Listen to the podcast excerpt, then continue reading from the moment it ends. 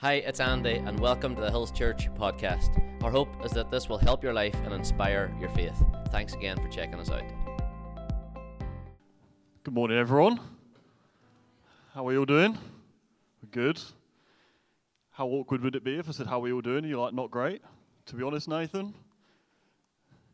Uh, Graham would like me to wish Chloe a happy birthday, but I won't do it because that'll embarrass her.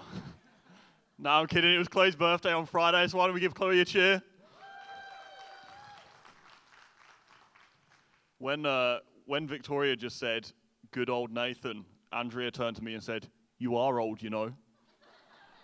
So it's nice to have a loving, supporting wife that's encouraging me as I come to speak today and reminding me that I'm, get, I'm getting on a bit.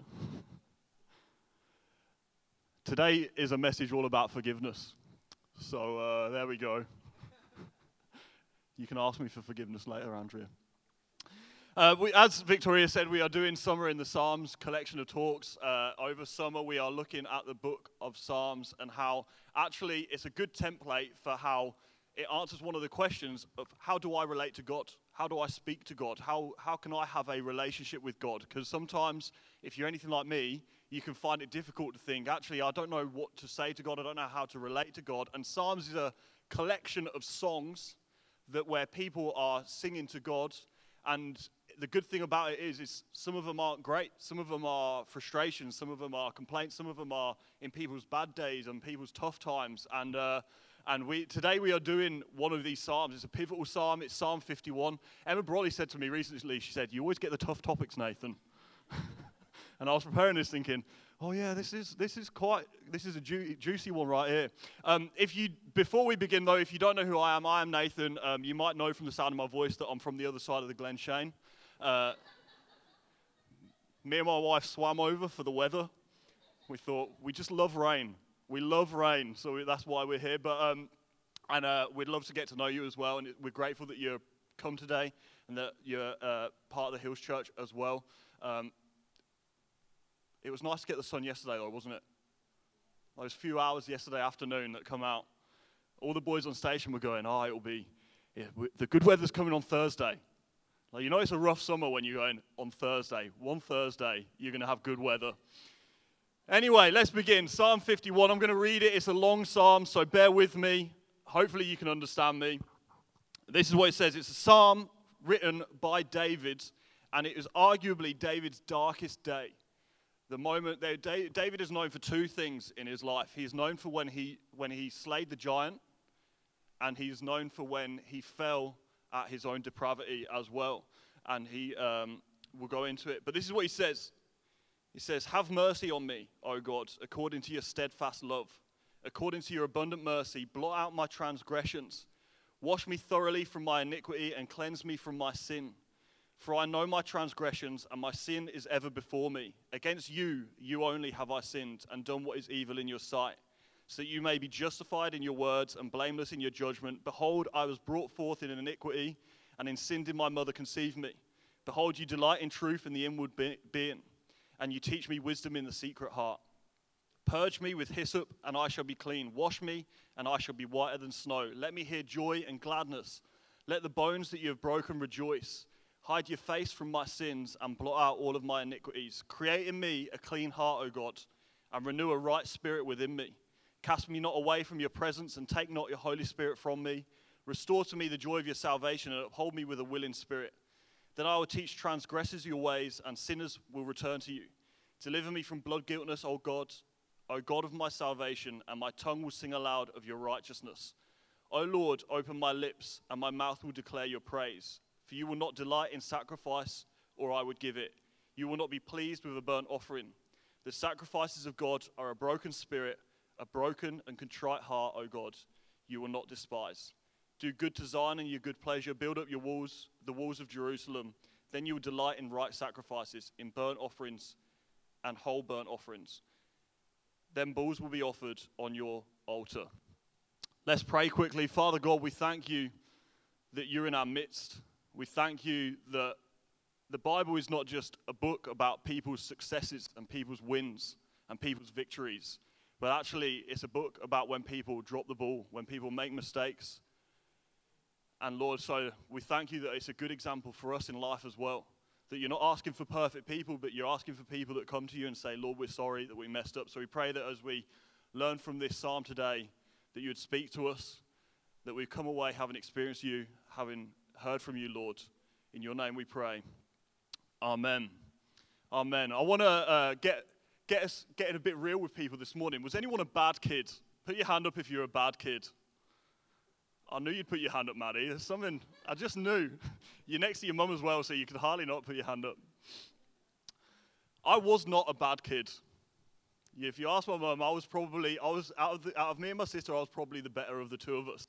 But still, obviously, made a few mistakes in my life. Um, and I was thinking, as I was preparing for this psalm, I was reminded of a story of, um, did anyone draw on the walls at home? Was that a thing that you used to do when you were a kid? Well, my sister, she must have been about three years old. She, she had, it just, it amazes me how no one has to teach you to be bad, do they? Like when, when you're born, it's not like, right, we're going to do some lessons in breaking the rules here.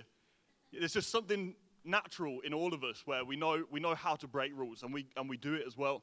And uh, my sister, three years old, I don't know if she'd been taught not to draw on the walls or not, but um, she was upstairs and she got a pencil and right just along the wall, she drew all along the wall, all down the hallway, and then walked down the stairs and drew it all down the stairs.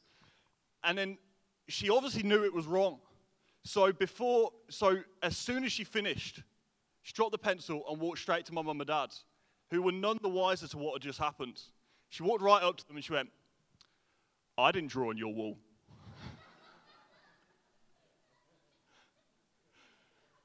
so then they're like, okay and then they go and check. Oh, someone has drawn on the wall. What this this is the difference in, in my sister and myself. My sister obviously she drew on the wall, and it was quite obvious, and then she denied it.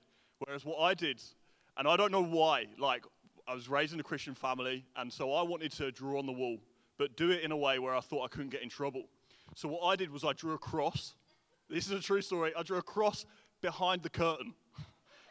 so I was like, they can't see it, and how can you tell me off for drawing a cross?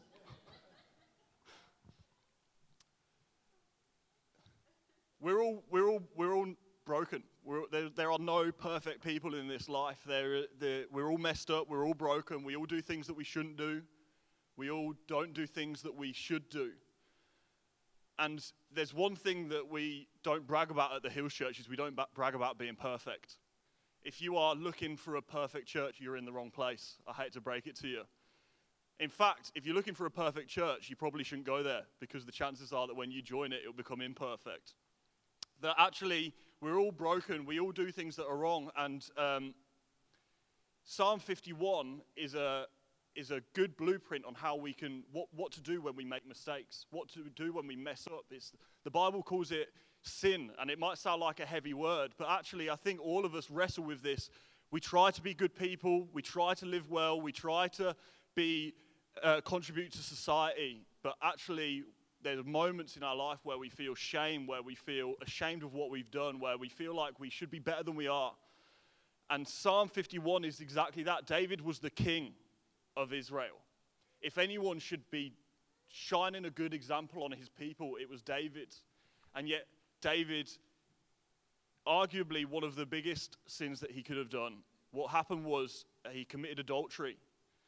And then he got so far into it that it just got worse and it escalated and it escalated and it escalated. And I think it's great that we've got an example on actually how do I respond when things, when I mess up? How do I re- respond when things go wrong? So what this is uh, the story you can find of where David messes up is in 2 Samuel, 2 Samuel 11 and 12. And this is how it starts. It says, In the spring, at the time when kings go off to war. In the spring, at the time when kings go off to war, David sent Joab out with the king's men and the whole Israelite army. They destroyed the Ammonites and besieged Rabbah, but David remained in Jerusalem. Here's a good example on how to resist temptation, on how to, if you're thinking, I don't know how to stop doing that or I'm getting into that pattern again. Well, what was David doing? When David should have been at war, he was actually at home. When he should have been fighting, he was actually at home. Isn't it easier to not make a mistake on a Saturday night when you know you should be serving at church on a Sunday morning? Like, oh, I shouldn't go out too late. I shouldn't drink too much. I shouldn't hang out with those people because I know tomorrow morning I've got a commitment. If you're finding it hard to get out of a pattern or a habit or anything, ask yourself the question how can I put things in place where I'm fighting?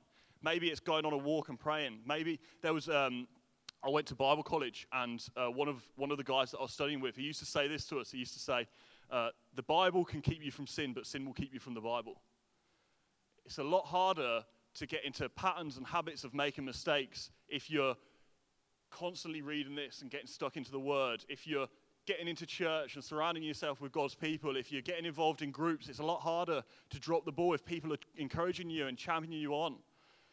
We need to put ourselves in community. In fact, our, our, one of our professors, he said, he said, I'm yet to find a Christian that's backsliding, so like they're going away from God, who has a healthy prayer life. Maybe the very thing that we need to stop ourselves from falling into habits and patterns of mistakes and sin and messing up is actually just going, actually, God, I'm going to fill my time with something else. I'm going to focus on you. I'm going to dwell on the things above. I'm going to set my mind on the things above that actually I've got no time. I've got, my, I've got no time to hang out with those people. I've got no time to make those mistakes. I've got no time to get into those habits. It's the phrase that people say often the devil makes work for idle hands. And maybe that's the thing. That's just a, bit of a side encouragement for us today. But why, why don't you just get involved in the fight and get stuck in? There's plenty of opportunity in the Hills Church to serve and get involved. And even if you've got a day during the week, I'm sure Victoria and Andy aren't going to say to you, nah, we don't need your help in the office. Come into the office and get stuck in. Do a, do a Bible course online or something. And what's, what's one of the ways that you can say, actually, I want to put my faith in you and I want to be on the front line like David wasn't? So, what David did was he was at home and he just happened to be out one night. He couldn't sleep, and he looked out and he seen Bathsheba bathing, which I've always found it odd that so, that you could be able to see someone on top of their house bathing. So I don't know what Bathsheba was doing there. Maybe she was trying to entice him, but he's seen her bathing, and he said to his people. I, I want that woman. I need that woman. Turns out she was married, and he ended up sleeping with her. She got pregnant. And then David did what I'm sure some of us have done when we've started to get found out for something wrong we've done, he panicked and he tried to cover for himself. Like my sister, when she was like, I didn't draw on your wall. What did David do? He went, Right, okay, I'm in a bad situation here. So Bathsheba's husband was actually fighting for him on the front line. So he went, Right, let's get Uriah, her husband, to come back. And then he's just gone out to war. He's come back to his wife. Naturally, things are going to happen. And then we can say she got pregnant from him. So he brings Uriah back, and Uriah says, when Uriah comes back, he refuses to go into the house because he says, How can I, how can I eat and drink in my own home and make love to my wife when my brothers and sisters are fighting on the front line? Whilst we're at a time of war, I will refuse to go in. So then David's panicking again. He's like, Oh, I need to do something else then. So he gets Uriah drunk. He thinks, Oh, if he's drunk, then he'll definitely go in. But Uriah had enough self control to say, I'm not going to go into my own house. So then, then David's like, Right, I need to find another solution. So he says, okay, he speaks to one of his commanders. He said, right, put Uriah on the front line of the war. And then when the, when the fighting gets tough, I want you to all back off. So all of, all of what happened was they put Uriah on the front line, all of his soldiers backed off, and then Uriah actually died in war. So then David looked like an honorable king because Uriah had left his wife at home and he was dead. So he was like, right, I'll marry her. And then she gave birth to a son. So David lived with this. Not only did he make a mistake, not only did he mess up, but then he tried to cover him for, for himself. And it escalated and it escalated and it escalated. Isn't it funny how sometimes when secrets stay hidden, they actually cost us more in the long run? They actually, they actually cost us more. I had a, I was at a 18th birthday party and I was driving my sister's car there, and um, it was a Ford Ka. Can you imagine? Six foot two man driving a Ford Ka little silver thing. And, um, and I drove it there, I drove to the party, and then I got home. And then that week, we're looking at the car, and there was like a dent in the side of the car. We're thinking, what's happened there? So a couple of months go by, and um, I was in a rush. Iron Man was in the cinema, right? Iron Man had just come out in the cinema, and I, I was working on a Saturday, and it was like I finished work at half seven, and the cinema showing was like 10 past eight, quarter past eight. So mad rush to get home, and then mad rush to go to the cinema but I needed some cash to pay for the tickets. So I drove into the local shop and I drove, I, I hate to admit it, I drove the wrong way around a one way system. And then I parked next to a trolley park, and as I turned into the trolley park, I misjudged the turn and I ended up crunching the door of the car. Right? I did not go to see Iron Man that night. I was that annoyed at myself. I had to drive home. My sister was at home. I had to be like, I've just crashed your car into a trolley park. So anyway, that week when we're getting, uh, I'm at school and I'm talking about to some of the guys that I'm mates with. I'm talking about the fact that I've just uh, just dented the, the door, and one of my mates goes, "Oh, did did Ollie pay you back for when he crashed into your car?" I was like, "What?" He's like, "Yeah, you know Beth's party." Yeah. He's like, "Well, we all we all jumped into Ollie's car to drive down to the local shop to buy cheaper alcohol." And, uh, and as, as he was driving, he drove, drove into the side of the side of your car. He was like, and then we, he tried to back out, but he started scraping more. So then he just decided to just plow on through and drive in through further. I was like, I never even knew about that. So because of that, I then go to Ollie and I'm like, mate, did you crash into my car? And the look on his face when he realized it had come out. What happened with Ollie was he had to pay more for the repair because he was paying for my damage that I'd done to the car at the same time. I paid a little bit, I wasn't that bad to him.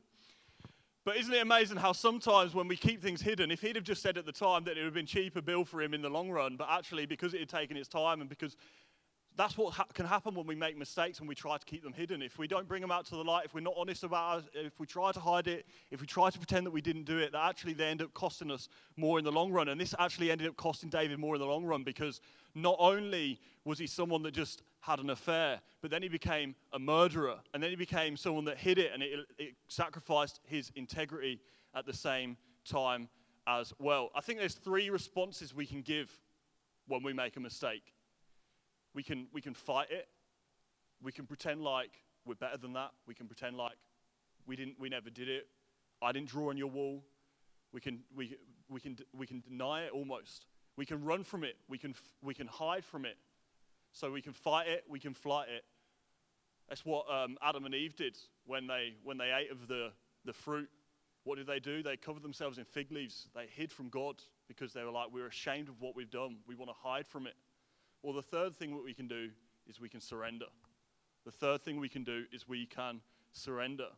But how should we respond in that moment? How do we surrender? And that is, I think that is what Psalm 51 is showing us. Because even though David made some of the gravest mistakes, even though he messed up the most, he actually shows us that God's not judgmental. All God wants to do is connect with us. What does David do in the first thing? In Psalm 51, verse 1, he says, have mercy on me, O God, according to your steadfast love, according to your abundant mercy, blot out my transgressions. Do you know the first thing? Remind ourselves of who God is. Maybe you're here today and you're like, I've made some mistakes, Nathan. I've really messed up. There's no way that God will love me. There's no way that God can accept me.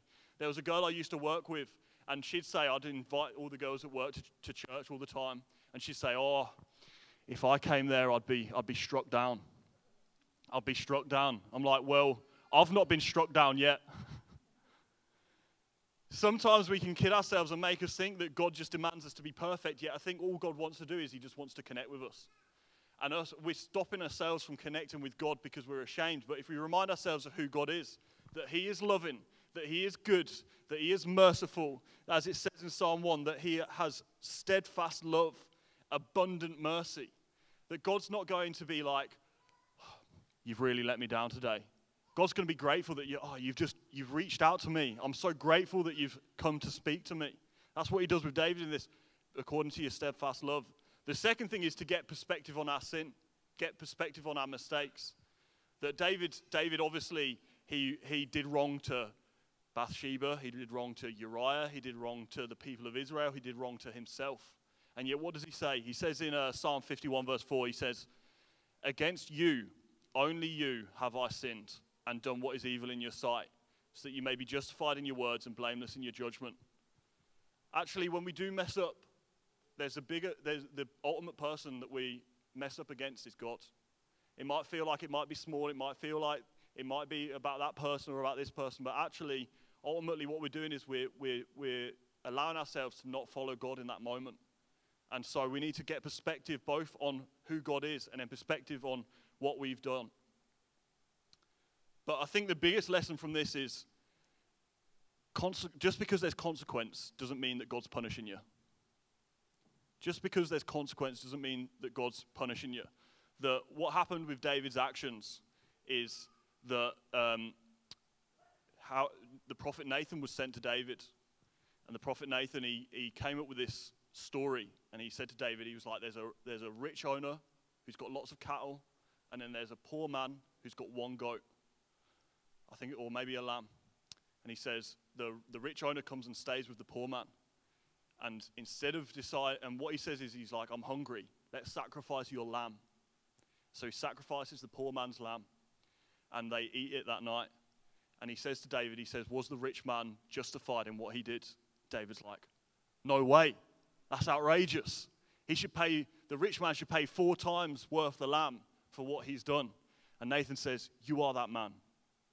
You have taken what is not yours. And the Lord knows and the Lord sees. And so there are going to there are consequences for your actions. You know, you reap what you sow. There are consequences when we make mistakes. Sometimes things cost. Sometimes we have to pay the bill for the car to get fixed. There is payment. I'm sure mum and dad had to redecorate after my sister Drew, or dad was just there with a rubber going along the line.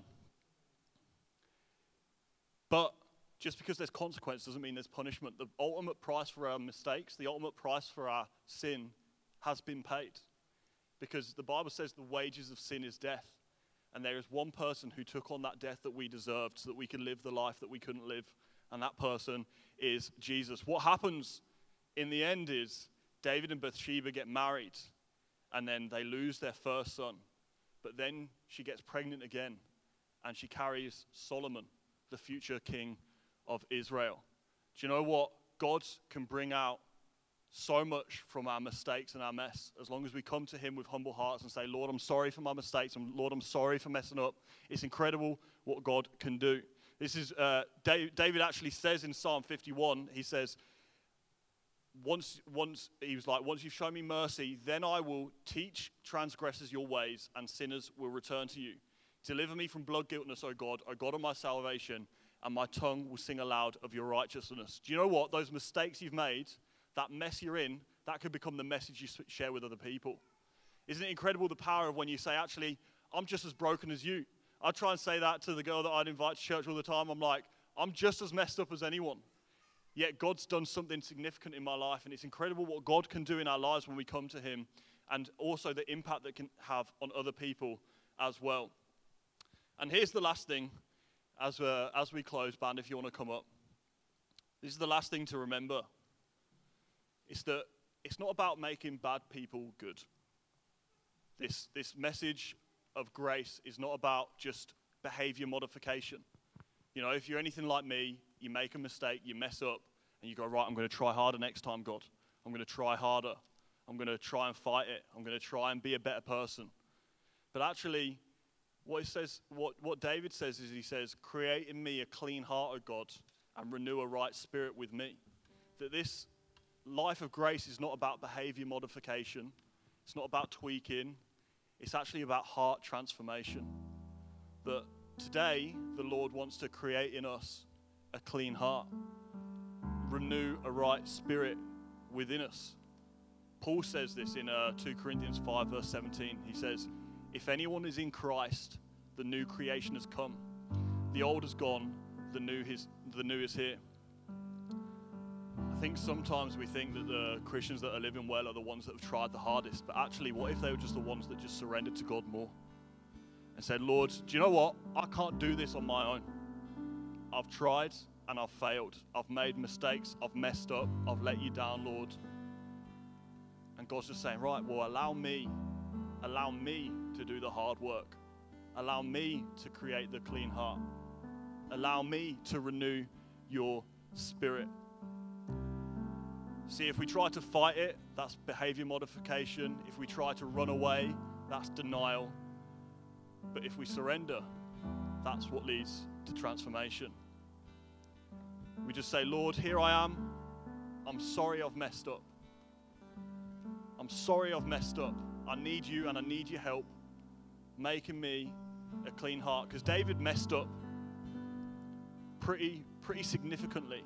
And yet, the Bible refers to David as being a man after God's own heart. And I'm reminded if David can mess up so much, if he can drop the ball so much, if he can go so far from what he should be living, so far from what he should be doing, and yet God still say he's a man after my own heart. God still use him to lead his people. God still to refer to him as one of the giants of faith, as an example for us all. If God can do that in David, then I know that he can forgive me of what I've done. I know that he can use me in spite of it. I know that he can create in me a clean heart. I know that he's looking down on me and he's saying, Nathan, you are my son. I love you. I know we've messed up. I know you've I know you've I know you've made mistakes. But allow me to change you from the inside out. So why don't we just stand and pray together?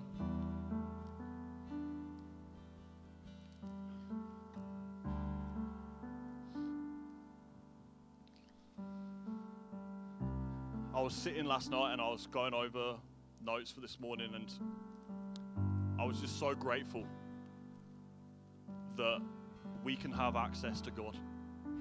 Even in our darkest moments, even in our darkest days, right here, right now, we can have a relationship with God. And um, and more than anything, I was just like, I need, I'm crying out to the Lord to create in me a pure heart, a clean heart.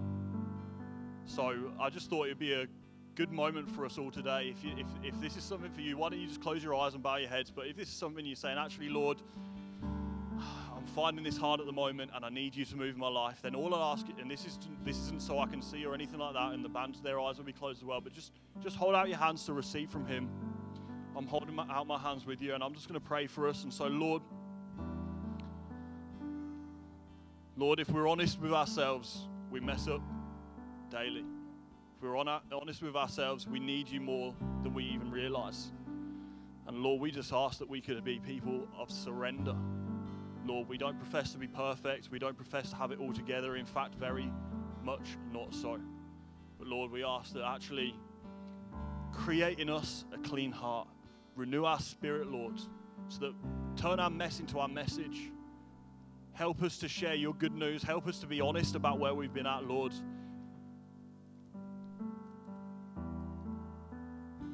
Lord, remind us of who you are. In moments when we need it most, remind us of your goodness, remind us of your mercy.